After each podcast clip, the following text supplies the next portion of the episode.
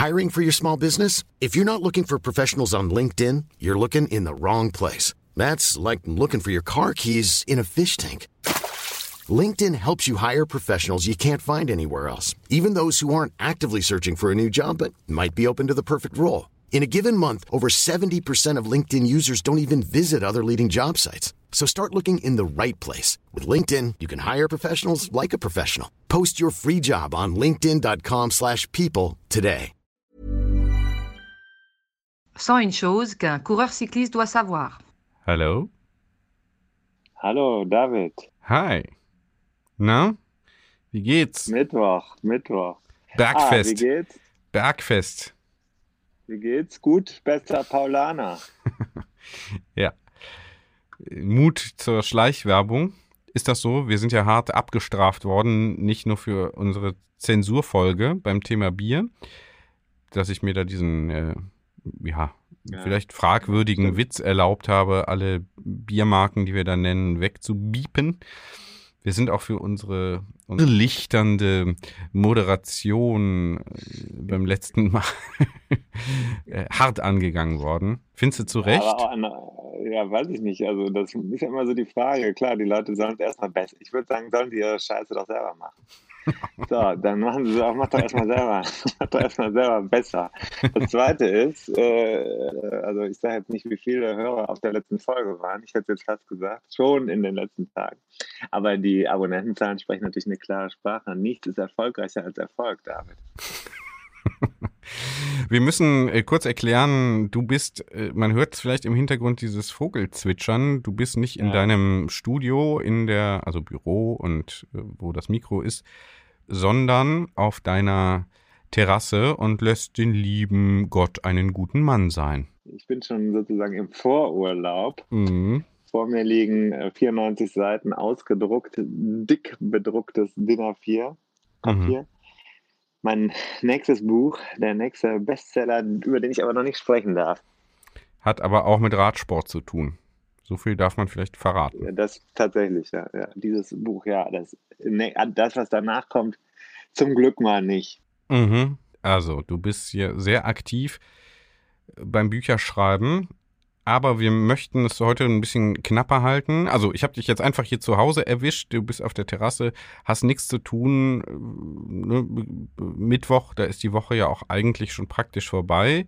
Wer bis jetzt nicht gearbeitet hat, braucht auch eigentlich gar nicht mehr anfangen oder? Außerdem ist der siebte, siebte und heute ist der, wenn ich mir das hier angucke, unsere Zugriffszahlen, dann hat der, das sieht sehr stark aus wie der letzte Anstieg, der heute, sieht genauso aus wie der letzte Anstieg, der heute auf dem Programm steht bei der Tour de France, ist der Mont Ventoux.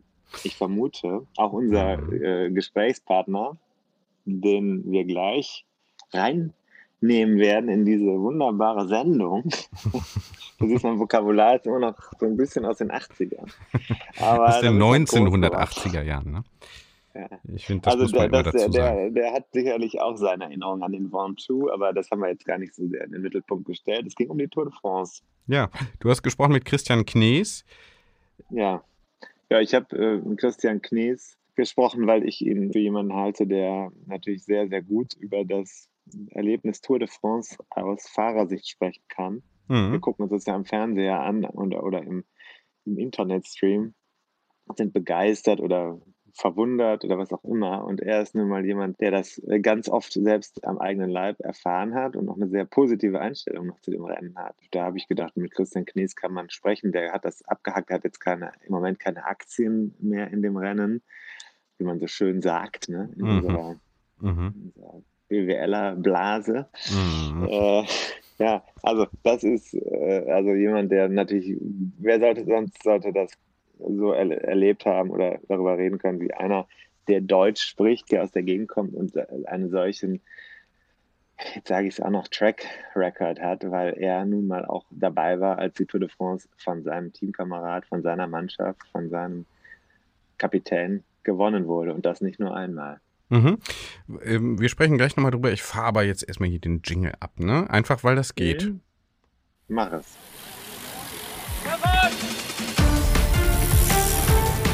Hier ist die Kompaktkurbel unter den Podcasts. David Korsten und Tim Farin reden über 101 Dinge, die ein Rennradfahrer wissen muss und liefern dir Gesprächsstoff für deine nächste Runde. Gesprächsstoff ist dein Gespräch mit Christian Knees. Wir haben das jetzt gerade eben schon besprochen. Er ist die Tour wie oft schon mitgefahren? Achtmal. Ja, achtmal nicht schon, sondern insgesamt, weil er fährt ja nicht mehr als Profi. Er hat seine Karriere beendet und äh, ist 2006 das erste Mal gefahren und 2017 das letzte Mal und ist bis 2019 die großen Rundfahren gefahren. Also äh, Giro d'Italia hat das letzte Mal 2019 gemacht. Mhm. 40 Jahre alt, wenn ich das hier richtig sehe. Also bis vor zwei Jahren noch gefahren, aktiv. Ja, ja, genau. Also war einer, der noch lange im Geschäft geblieben ist. Das ist äh, nicht so gewöhnlich. Ja, genau. Das wäre die Frage. Das ist ja bei Sportlern immer so die Frage. Mit 30 ist man ja praktisch schon kurz vorm Karriereende normalerweise ja. un ungefähr. Ja. Ist das im Radsport auch so? Also ich meine, so ja, leistungsmäßig fahren geht wahrscheinlich auch so bis 35 maximal. Äh, der, nee, nee, nee, also bei ihm ging das, das ist halt die Frage, welcher Fahrertyp das ist, ne? Mhm. welche Ambitionen man hat. Er war ursprünglich auch mal jemand, äh, den man gesehen hat als einen der potenziellen äh, Podiumsfahrer bei solchen großen Rundfahrten. Das hat sich aber im Laufe der Jahre dann verändert, seine Rolle.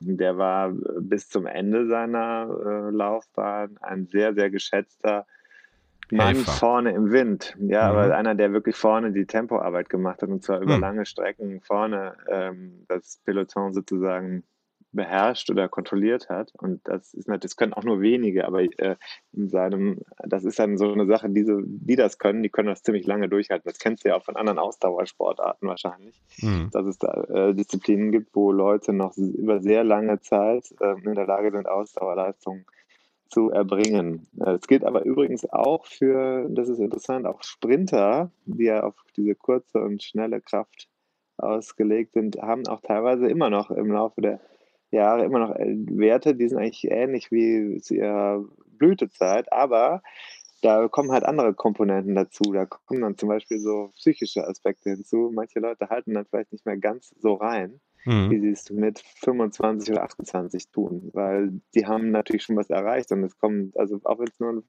Pitzel ist, mhm. aber es kann sein, dass das einen Unterschied ausmacht im Rennen. Mhm. Jetzt habe ich noch eine Frage. ja. ja. Jetzt habe ich noch eine ja. Frage auch für die Einsteiger. Ähm, ich sehe hier Körpergröße 1,94, ja. Renn Renngewicht 81 Kilo. Du bist ja auch relativ groß. Wie groß? 1,85 oder sowas? Ja, ich bin 1,85 ja. und ich, wiege 90, ich, um die 90 Kilo. Ja, und guck, ich bin 10 Zentimeter kleiner, 1,75 ja. und wiege 80 Kilo. ja. Wenn ich jetzt, ich sag mal, 20 Kilo weniger hätte, wäre das, wäre ich so ein Rennradtyp? Also die das Frage ist äh, Körper, Körperlänge oder ähm, also bei den Turnern ist es ja so, dass da kompakte Körperbauten vorteilhaft sind, wegen Drehmoment und so weiter. Hast du das Buch gelesen, David? 101 Dinge, die ein Rennradfahrer wissen muss? Ich habe das zum Teil gelesen. Äh, beziehungsweise ich, ich habe es eigentlich, ganz, eigentlich ganz gelesen, aber nur zum Teil verinnerlicht. Ja, okay, passt ja. Also wir, deswegen machen wir auch den Podcast und wir sollten auch nochmal einen extra Podcast machen, in dem es genau um dieses Thema Fahrradtypen geht. Wir wissen nicht, was aus dir geworden wäre, wenn du jetzt mit, mit diesen 20 oder 15 Kilo weniger unterwegs wärst. Bei Christian Knees ist ziemlich klar, der hat natürlich eine Statur, ähm, aber für, für einen äh, Fahrer im Profifeld sind natürlich 81 Kilo, auch wenn das auf diese Größe gerechnet wenig ist, schon ist natürlich ein Brocken. Ne? Also mhm. äh, so, und wenn du dann siehst, äh, zum Beispiel jetzt heute Mont Ventoux, wirst du wahrscheinlich sehen, dass Fahrer im, also ich sage jetzt einfach mal so, so ein Yates oder äh, Nairo Quintana oder so, das sind natürlich ganz andere Staturen. Die Typen sind so klein, das ist wie, wenn du neben deren Fahrrädern stehst, dann hast du das Gefühl, du hast einen Kinderfahrer. Das ist auch teilweise von da, oder ganz kleines Frauenrennrad. Mhm. Da würde der Christian Knies natürlich nicht drauf sitzen, weil das ginge gar nicht. Da würde er die ganze Zeit mit dem Knie irgendwo gegenschlagen. Mhm. Also, äh, und der Länge, ich weiß gar nicht, ob man den Sattel weit genug rausbekommen würde, mhm. damit er darauf sitzen kann. Also ähm, das ist jetzt so das Thema. Und ähm, ja, äh, bei dir würde ich sagen, ich, ich, ich äh, sagen wir mal, Schrödingers Katze oder so, ne? Oder Paralleluniversen. Es wird schwer, dass die Beweisführung zu erbringen, aber auch zu widerlegen wird schwer sein. Ja, okay. Aber äh, mit der allgemeinen Antwort kann ich ja was anfangen. Sollte ja jetzt auch hier keine Rennradberatung für mich werden. Das steht ja, ja. hier sowieso nicht an. Aber es gibt Potenzial, zumindest Möglichkeiten, Chancen für äh, Menschen unterschiedlicher Körpergröße auch leistungsmäßig im Rennradsport zu reüssieren. Ja, jetzt sind wir schon wieder lang mit dem Intro, aber Christian Knees, das ist ja lang, langer, ein langer Fahrer und deswegen war der so, äh, so dann begehrt eben wegen seiner körperlichen imposanten Erscheinung in Verbindung mit seiner Motor, sagt man ja, also der Fähigkeit, das über lange Strecken durchzuhalten. Wenn du den vorne hast, vor dir mit deiner Mannschaft, dann kannst du dir ja vorstellen, was das für einen Effekt hat auf deinen Zug hinter dir. Also das heißt, der, der ist wie ein Schild, der vor dir herfährt oder wie ein, mhm. wie ein ja, bei einem, bei einem gepanzerten Fahrzeug vielleicht auch so. Also mhm. das ist so, dahinter sind die Leute quasi in, einem, in einer sicheren Zone. Mhm. Ja, das super. Auch noch einen Überblick. Ja, mhm. also. Sehr gut. Mach mal. Genau, jetzt sind wir wieder zu lang geworden. Dafür machen wir am Ende nichts. Wir hören jetzt einfach das Interview und dann äh, verabschieden wir uns jetzt schon mal und wünschen viel Spaß mit dem. Nee, wir machen am Ende noch einen Aufruf. Ach so, okay. Gut. Dann hören wir jetzt das. ja, du bist der Boss. Du bist der Boss. Ne? Ist, ja dein, ist ja dein Buch. Ist ja dein Buch. Also. Aber unser, unser Podcast. Ja, ich sehe mich da auch eher so als ähm, Helfertyp, der vorne im Wind steht und hier alle technischen Hürden überwindet und dein eminentes Wissen rund um Rennradfahren anzapft und hier auch für den absoluten Laien zugänglich macht. In dem Sinne. Komm. Abfahren.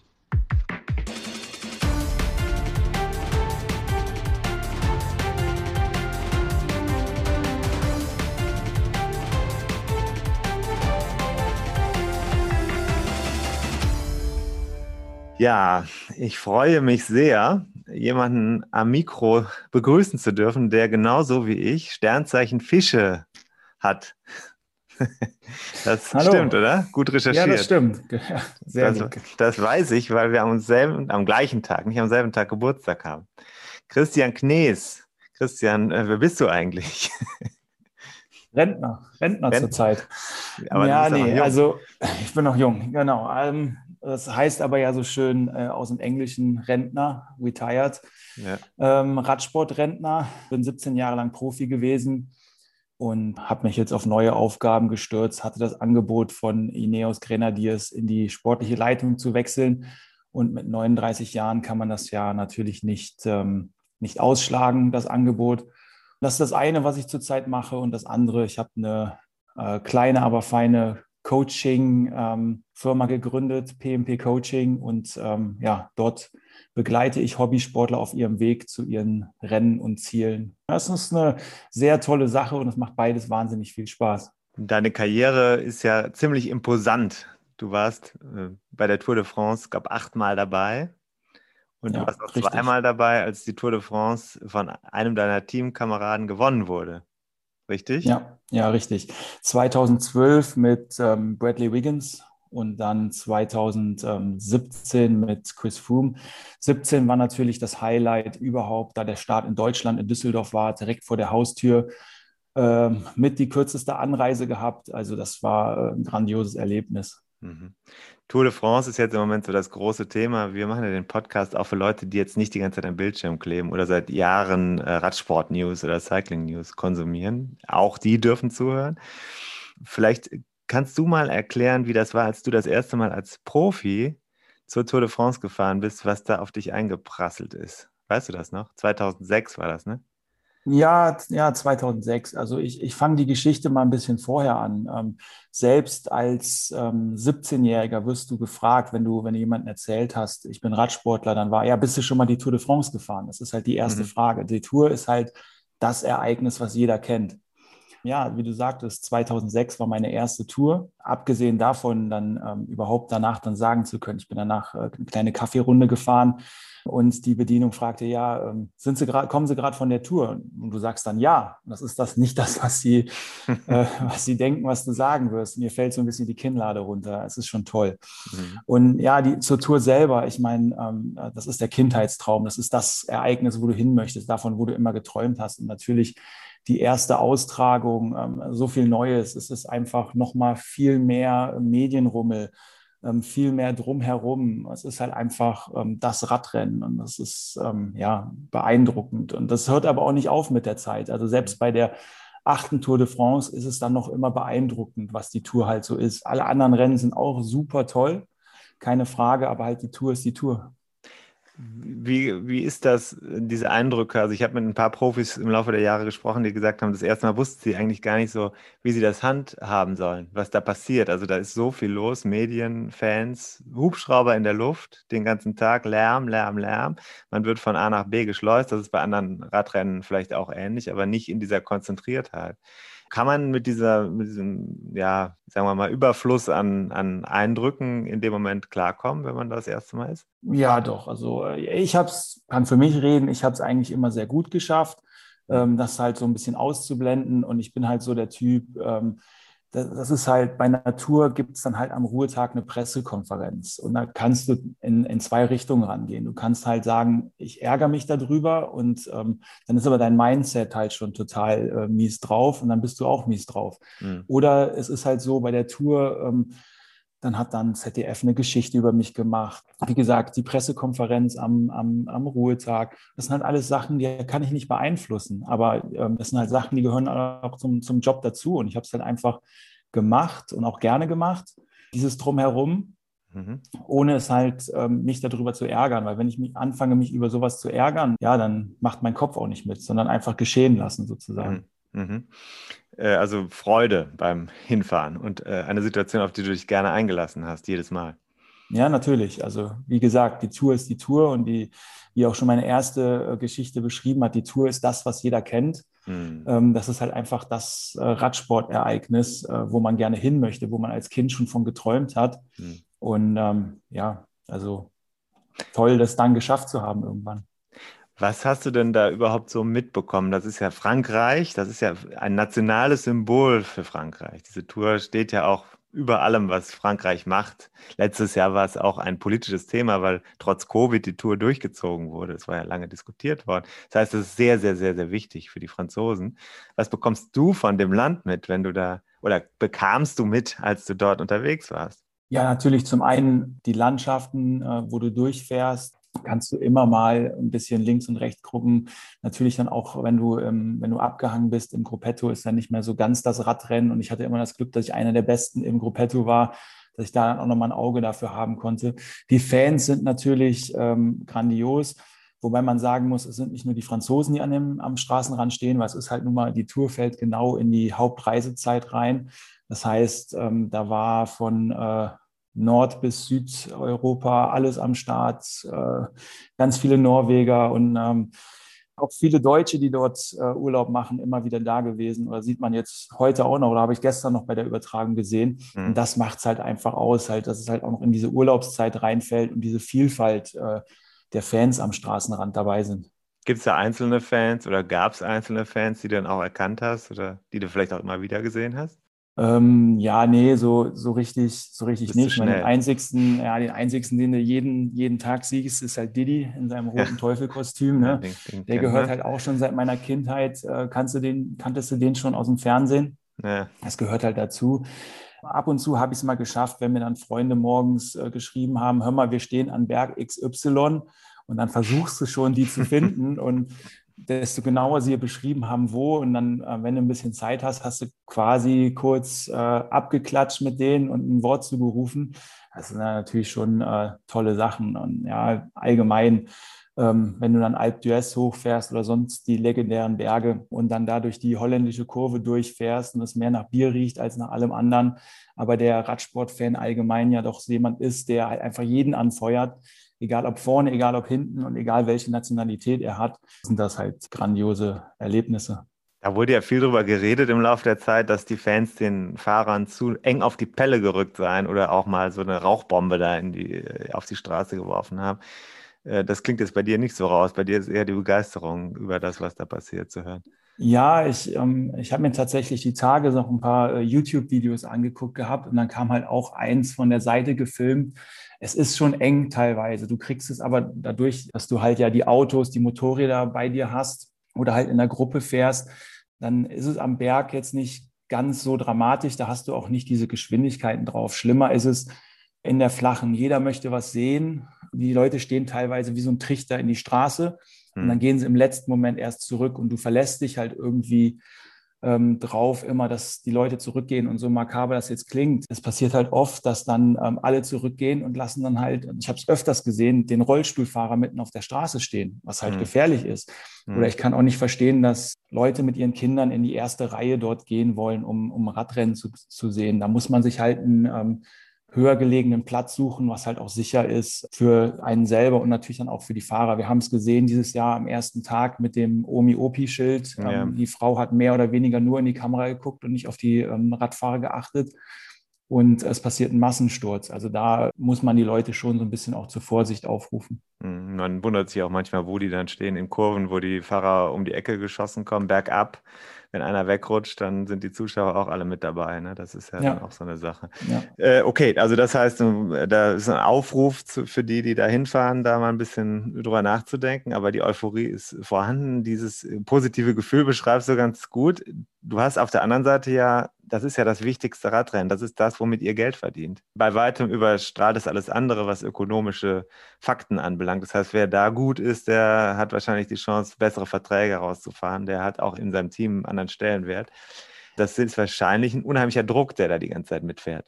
Ja, ich meine, ähm, zum Leistungssport gehört halt auch Druck dazu. Klar. Mit dem äh, muss man umgehen können. Und man hat auch Leute gesehen, die damit nicht umgehen äh, können. Ähm, für mich war es eigentlich eher immer der Spaßfaktor vor dem, vor dem Druckfaktor. Ich, ich fahre Rennen, weil es mir Spaß gemacht hat. Und mhm. ich persönlich habe es nie so als Druck empfunden. Aber natürlich, die, die Tour ist das Rennen, wenn du dort gut bist, ist ein neuer Vertrag so gut wie garantiert. Natürlich dann, dementsprechend dann auch wichtig. Nichtsdestotrotz, wenn du eine Vuelta gut fährst oder ein Giro gut fährst, oder ein anderes Rennen gut fährst, ist das ja auch sehr, sehr gut für einen neuen Vertrag. Insofern ist das ja nicht die einzigste Chance des Jahres, sich zu zeigen. Okay, aber ist diese Intensität des Geschehens, ist die größer als bei anderen Rundfahrten? Also passiert da mehr? Ja? Na, die Intensität ist größer natürlich, ähm, wie wir jetzt ja schon gesagt haben. Es ist das größte Medienereignis, es ist das größte Spektakel. Und es ist auch das Rennen, wo man eigentlich sagen kann, wer zur Tour fährt, ist 110 Prozent fit. Der ist mhm. motiviert. Darum passieren auch so viele Stürze, gerade am Anfang der Rundfahrt. Bei anderen kleineren Rundfahrten oder bei den anderen drei Wochen Rundfahrten, da hast du äh, immer mal wieder jemanden dabei, der halt gezwungenermaßen irgendwie anreisen muss oder jetzt vielleicht auch gar nicht so richtig Lust hat oder auch nur das Rennen als, als Vorbereitung für einen, für einen weiteren Höhepunkt nimmt. Aber es gibt es halt bei der Tour nicht. Bei der Tour ist jeder hochmotiviert und topfit. Mhm. Und ähm, ja, wie du sagtest, das ist das Rennen, wo man sich zeigen kann, wo man am meisten seinen Marktwert steigern kann.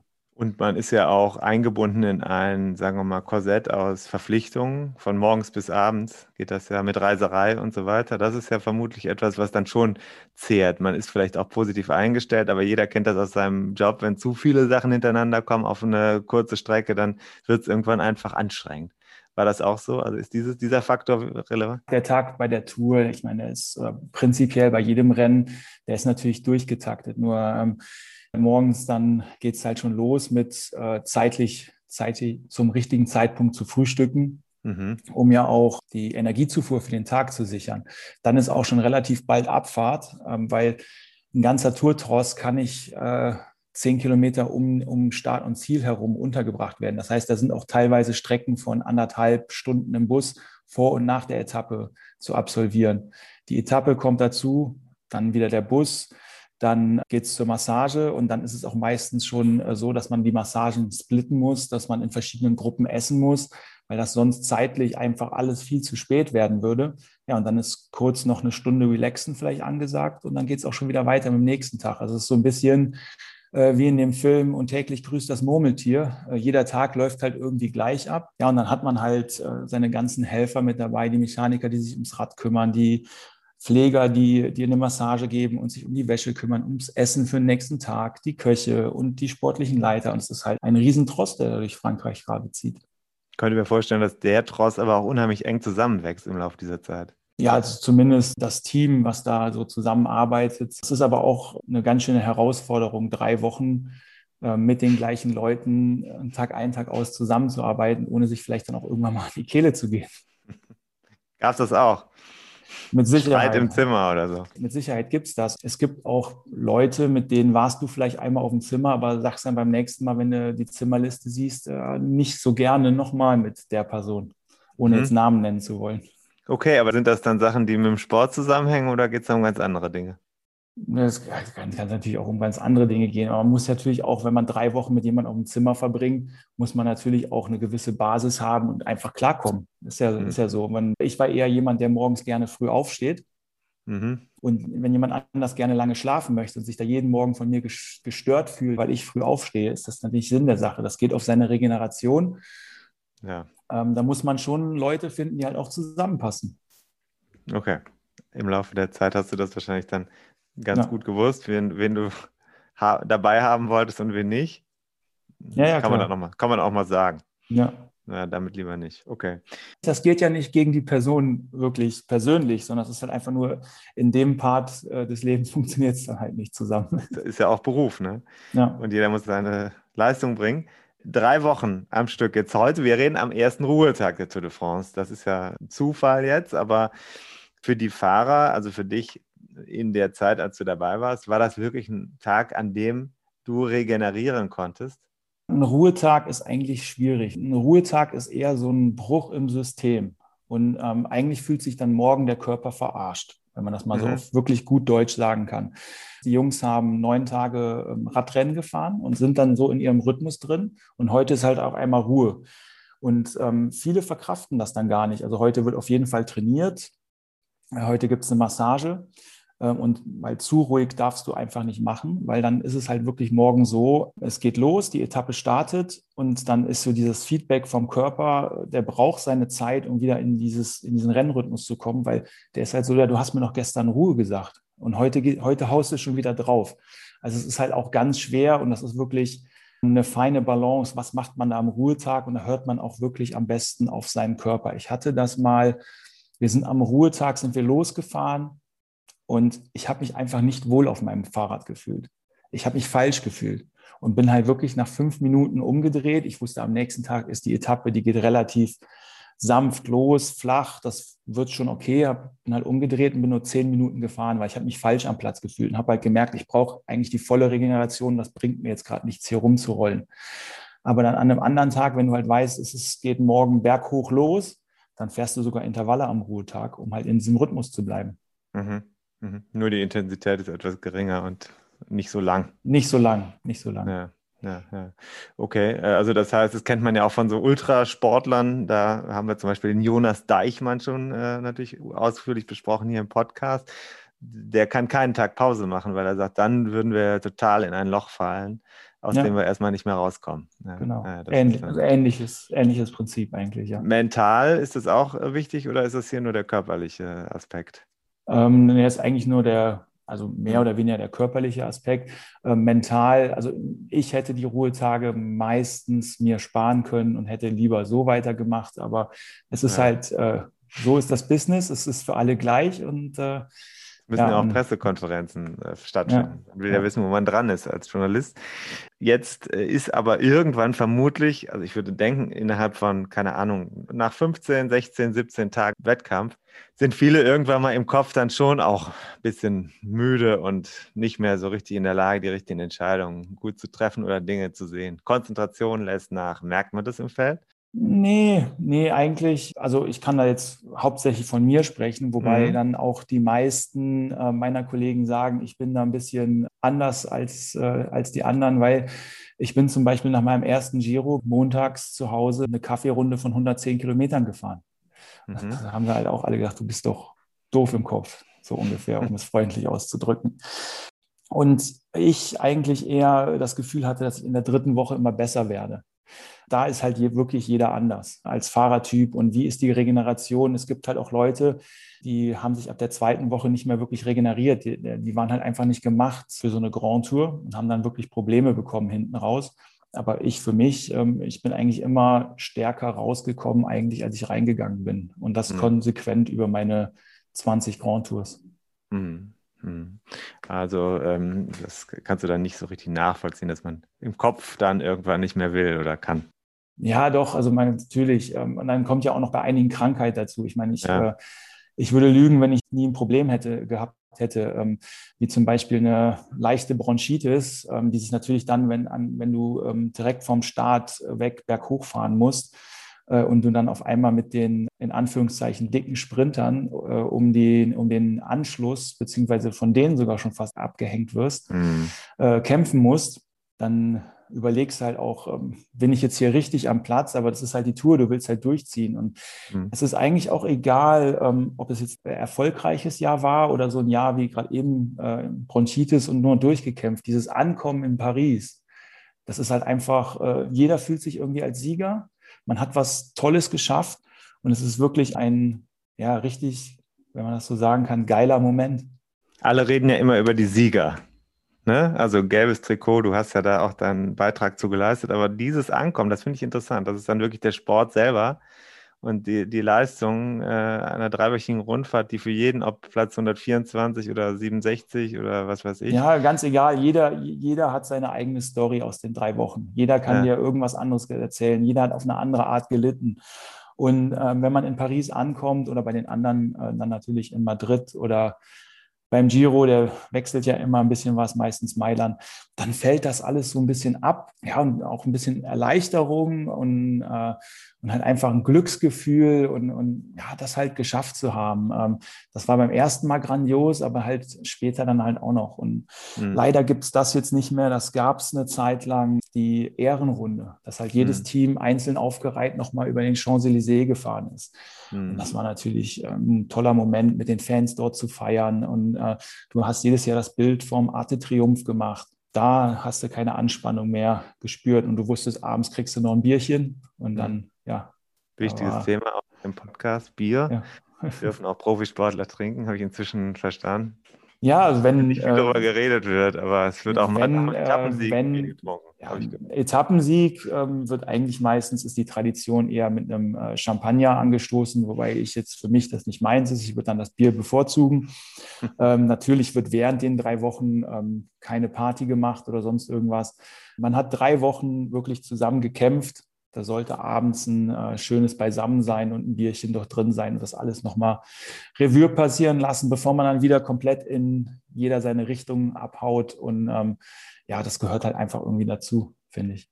Nach Paris, wie urlaubsreif warst du dann, als das Ziel erreicht und der letzte Abend genossen war?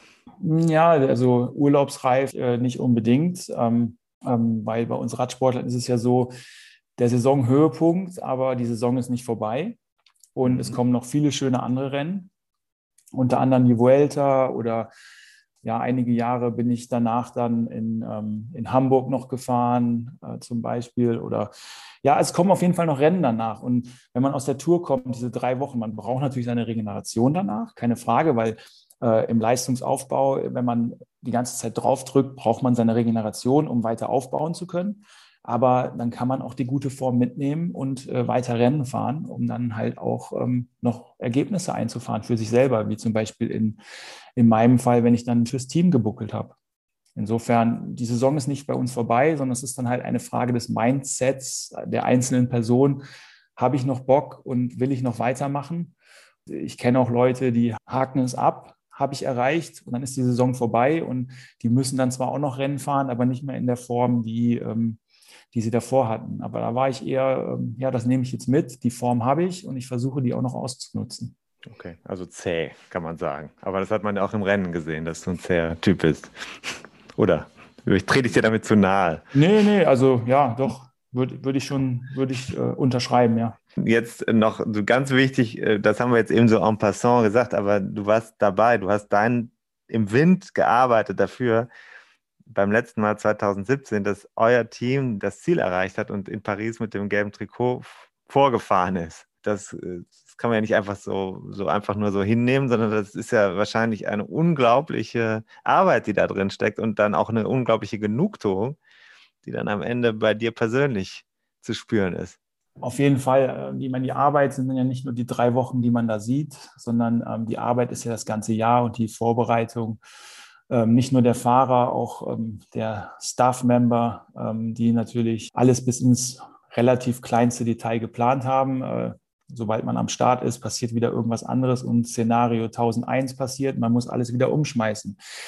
Ja, der Radsport ist leider so, einer gewinnt aus dem Team und eigentlich müssten alle vorne stehen, weil ähm, hm. es gewinnt keiner das gelbe Trikot ohne seine Teamkollegen. Hm. Jetzt war in dem Jahr, war das Schöne auch noch, dass wir die Mannschaftswertung gewonnen haben. Und die Mannschaftswertung wird auch bei der großen Siegerehrung um Champs-Élysées geehrt. Das heißt, ich habe dieses Bild und das hängt auch bei uns im Servicekurs in Übergröße, hängt das da, äh, mhm. äh, wie wir im kompletten Team auf dem ähm, Siegerpodest bei der Tour de France, Champs-Élysées mit dem gelben Trikot. Wir haben alle noch ein äh, bisschen einen, einen Sondertrikot an mit ein paar gelben Akzenten drin. Und ähm, ich meine, das ist so ein Moment, wie heißt es so schön, das werde ich meinen Enkeln erzählen jetzt äh, Teamsport, das war dann halt ein ganz wichtiger Aspekt noch. Ne? Für jeden, der da jetzt hinguckt und sagt, da fährt nur einer in Gelb. Äh, sieht er dieses genau, Jahr ja, so aus? Sieht er dieses Jahr so aus? Da könnte man jetzt meinen, ja, der fährt alleine. Aber ich meine, man muss ja auch sagen, er hat trotzdem ja ein gutes Team und er hat, sein Team hat auch gestern gearbeitet. Nur wenn man halt erst in der letzten Stunde den Fernseher anmacht, dann fährt er halt alleine weg und man sieht mhm. kein Team mehr. Aber wenn er den ganzen Tag äh, allen Attacken alleine hinterherfahren müsste, wäre er am Ende auch nicht mehr in der Lage, äh, das mhm. zu kontern. Mhm. Insofern, ein Team ist, ist da enorm wichtig. Man kann eine Etappe auch mal gewinnen, natürlich ohne ein Team. Man kann in eine Ausreißergruppe reingehen und mal eine Etappe gewinnen. Wir kennen es ja auch von den Sprintern. Die Sprinter würden gar nicht erst zum Sprint hinkommen, würde ihr Team nicht die Ausreißer zurückholen und äh, sie am Ende bestmöglich in der bestmöglichen Platzierung auf die Zielgerade bringen. Ja. Dann hätten die Sprinter vorher schon viel zu viel Kraft investiert und, und würden den Sprint nicht mehr gewinnen. Mhm. Und genauso sieht es bei den Gesamtwertungsfahrern auch aus. Und dann schließen wir das ab, weil deine Mannschaft, dein Team, Ineas, äh, Grenadiers, ich dachte vorher, die sind so gut besetzt dieses Jahr, also von außen betrachtet, dass sie den, äh, den Titelverteidiger aus den Schuhen fahren können, weil sie immer wieder attackieren. Ja, warum ist das denn jetzt so? Da sagen ja manche, boah, ja. das ist jetzt, der ist fast kein Mensch mehr. Da gibt es ja verschiedene Fragezeichen auch. Ich kann da zu uns einfach sagen, ich meine, wir sind jetzt in die Tour gegangen. Wir haben vorher, vor der Tour wirklich, ähm, äh, wir haben eine super Saison hingelegt bis jetzt. Das letzte Rennen, was ich gemacht habe, ähm, war die Tour de Suisse mit äh, Richard Carapaz. Die hat er mhm. gewonnen. Der Richie Port hat die Dauphiné gewonnen. Wir sind in die Tour gegangen und ähm, Schultern breit. Ja, leider ist in der ersten Woche, würde ich sagen, ja, was schiefgelaufen. Wir, wir haben ja schon über eine bisschen chaotische Verhältnisse in den ersten mhm. Tagen gesprochen. Das kommt halt daher, es gibt keine Gesamtwertung, es gibt noch nicht diese Struktur im Rennen. Mhm. Und daher ist halt jeder 110 Prozent motiviert und denkt, heute ist mein Tag. Und darum geht halt auch der eine oder andere mal ein bisschen zu viel Risiko ein und es kommt halt zu diesen Stürzen. Und da haben wir halt ähm, auf diesen ersten paar Etappen schon mit ähm, Theo und Richie Port ähm, schon, schon ein bisschen was an Zeit verloren, wo man hätte sagen können, Jetzt später im Rennen können das nochmal so Speerspitzen werden, äh, die halt attackieren und ähm, einen Pogacar dazu, äh, dazu zwingen, sein Team schon frühzeitig aufzubrauchen. Mhm. Ja, jetzt sieht es halt in der Gesamtwertung so aus, dass halt äh, Richard Carapaz äh, noch relativ gut liegt und es halt noch zwei Wochen zu fahren sind. Also ich meine, ähm, Pogacar, souveränes Rennen bis jetzt, aber was hat uns letztes Jahr gelehrt? Die Tour ist zu Ende, wenn die Tour zu Ende ist zwei Wochen muss er das noch durchhalten können. Ja, also es ist, es ist noch eine gewisse, ja, gewisser Weg zu fahren und es sind auch mhm. ein paar ähm, GC-Favoriten, die da mit einem Abstand hinter ihm sitzen. Mhm. Und einer davon ist von uns. Und ähm, ich hoffe, dass wir nicht nur um den zweiten Platz fahren, sondern vielleicht da auch äh, noch um den Sieg mitfahren. Okay, dann müssen wir die Folge jetzt schnell schneiden, damit das nicht zu spät kommt und äh, zu spät dann äh, wir gar nicht mehr wissen, ob die Spannung noch zu halten ist. Also dann muss es in den nächsten Tagen ausgestrahlt werden. Dann setzen wir uns hiermit auch unter Druck, das schnell zu produzieren. Druck ist immer gut. Ja, absolut. Gehört zum Geschäft, haben wir ja gelernt. Ist bei uns ja, ja auch nicht anders. Vielen Dank, Christian. Äh, was, äh, wie viele Kilometer fährst du noch so im Jahr jetzt im Moment? Kannst du das sagen?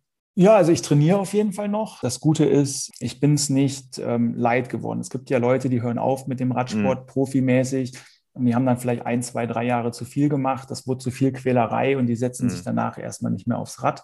Das habe ich nicht. Radsport war immer meine Leidenschaft und ich hatte halt wirklich das Glück, mein Hobby zum Beruf machen zu können, habe halt diese Leidenschaft nie verloren. Dementsprechend fahre ich jetzt auch noch. Äh, allerdings dann habe ich jetzt die Freiheit auch mal zu sagen, nee, heute ist Kindertag oder heute ist das eine oder andere wichtig. Hm. Oder beziehungsweise auch ab und zu natürlich die Arbeit. Aber selbst da kann ich halt probieren, vor und nach den Etappen noch was ähm, an Kilometern hinzubekommen.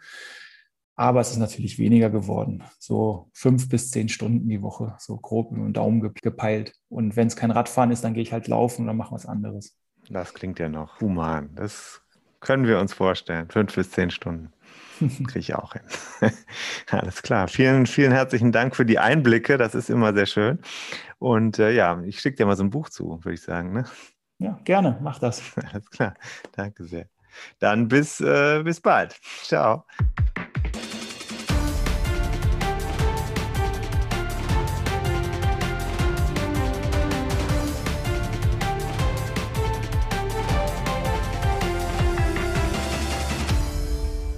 Also, Tim, wir haben Christian Knies gehört. Schön, dass er mitgemacht mhm. hat. Und wir haben versprochen, mhm. uns jetzt zum Ende hin kürzer zu fassen, einen kleinen Sprint einzulegen.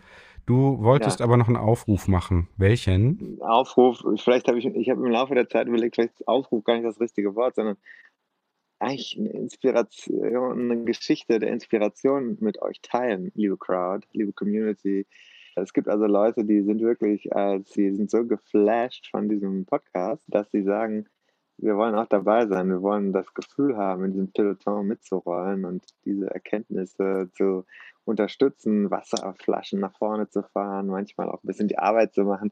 Für die haben wir was. Wir haben ja diese Steady-Unterstützungspakete. Man kann ja, ich glaube, für 2,50 Euro schon einsteigen und bis 11,11 Euro.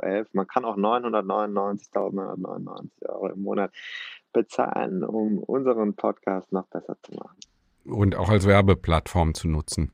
Ja, also die Unterstützerzahl wächst, wächst immer ja. weiter. Das kann, das kann ja. man so sagen. Und das war jetzt die Story, die ich eigentlich teilen wollte nach der letzten, nach dem letzten Wochenende und nach dem sehr guten, sehr gut aufgenommenen Podcast zum Ruhetag.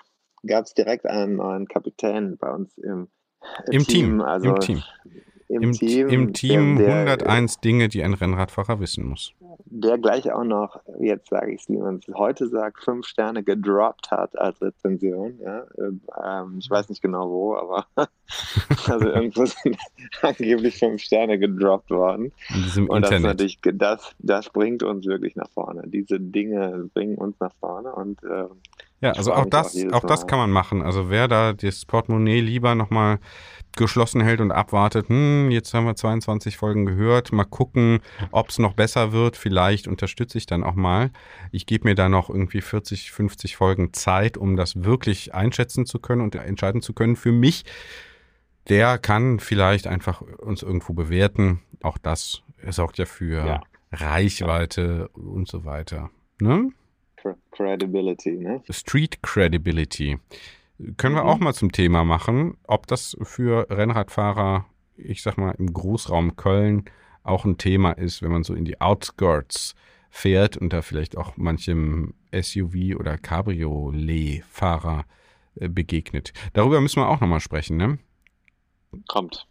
Ja, also Themen gibt es noch und nöcher. Jedes Investment, auch wenn es noch so kleine monatliche dankenswerte Beträge sind, bringen uns hier nach vorne. Okay, ich bin dabei. Tim, ich, ich freue mich, freu mich auf die nächsten 25.000 Folgen. ja, um die 90 müssen wir noch. Ja, ja. Erstmal, erstmal ja kein Ende in Sicht. Ciao, ciao, ciao, ciao. Ciao, mach's gut. Bis dann. Und da sind wir schon im Ziel dieser Episode von 101 Dinge, die ein Rennradfahrer wissen muss. Die Kompaktkurbel unter den Podcasts. Hast du Lust auf mehr Wissen, mehr Anekdoten, mehr Spaß und Inspiration für deine nächste Radtour?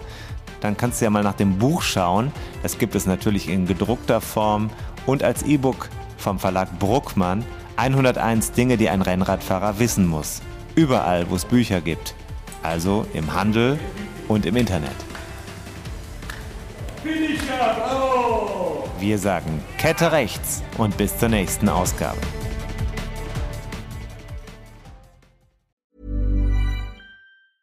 Mom deserves the best, and there's no better place to shop for Mother's Day than Whole Foods Market. They're your destination for unbeatable savings, from premium gifts to show-stopping flowers and irresistible desserts. Start by saving 33% with Prime on all body care and candles. Then get a 15-stem bunch of tulips for just $9.99 each with Prime. Round out Mom's menu with festive rosé, irresistible berry chantilly cake, and more special treats. Come celebrate Mother's Day at Whole Foods Market.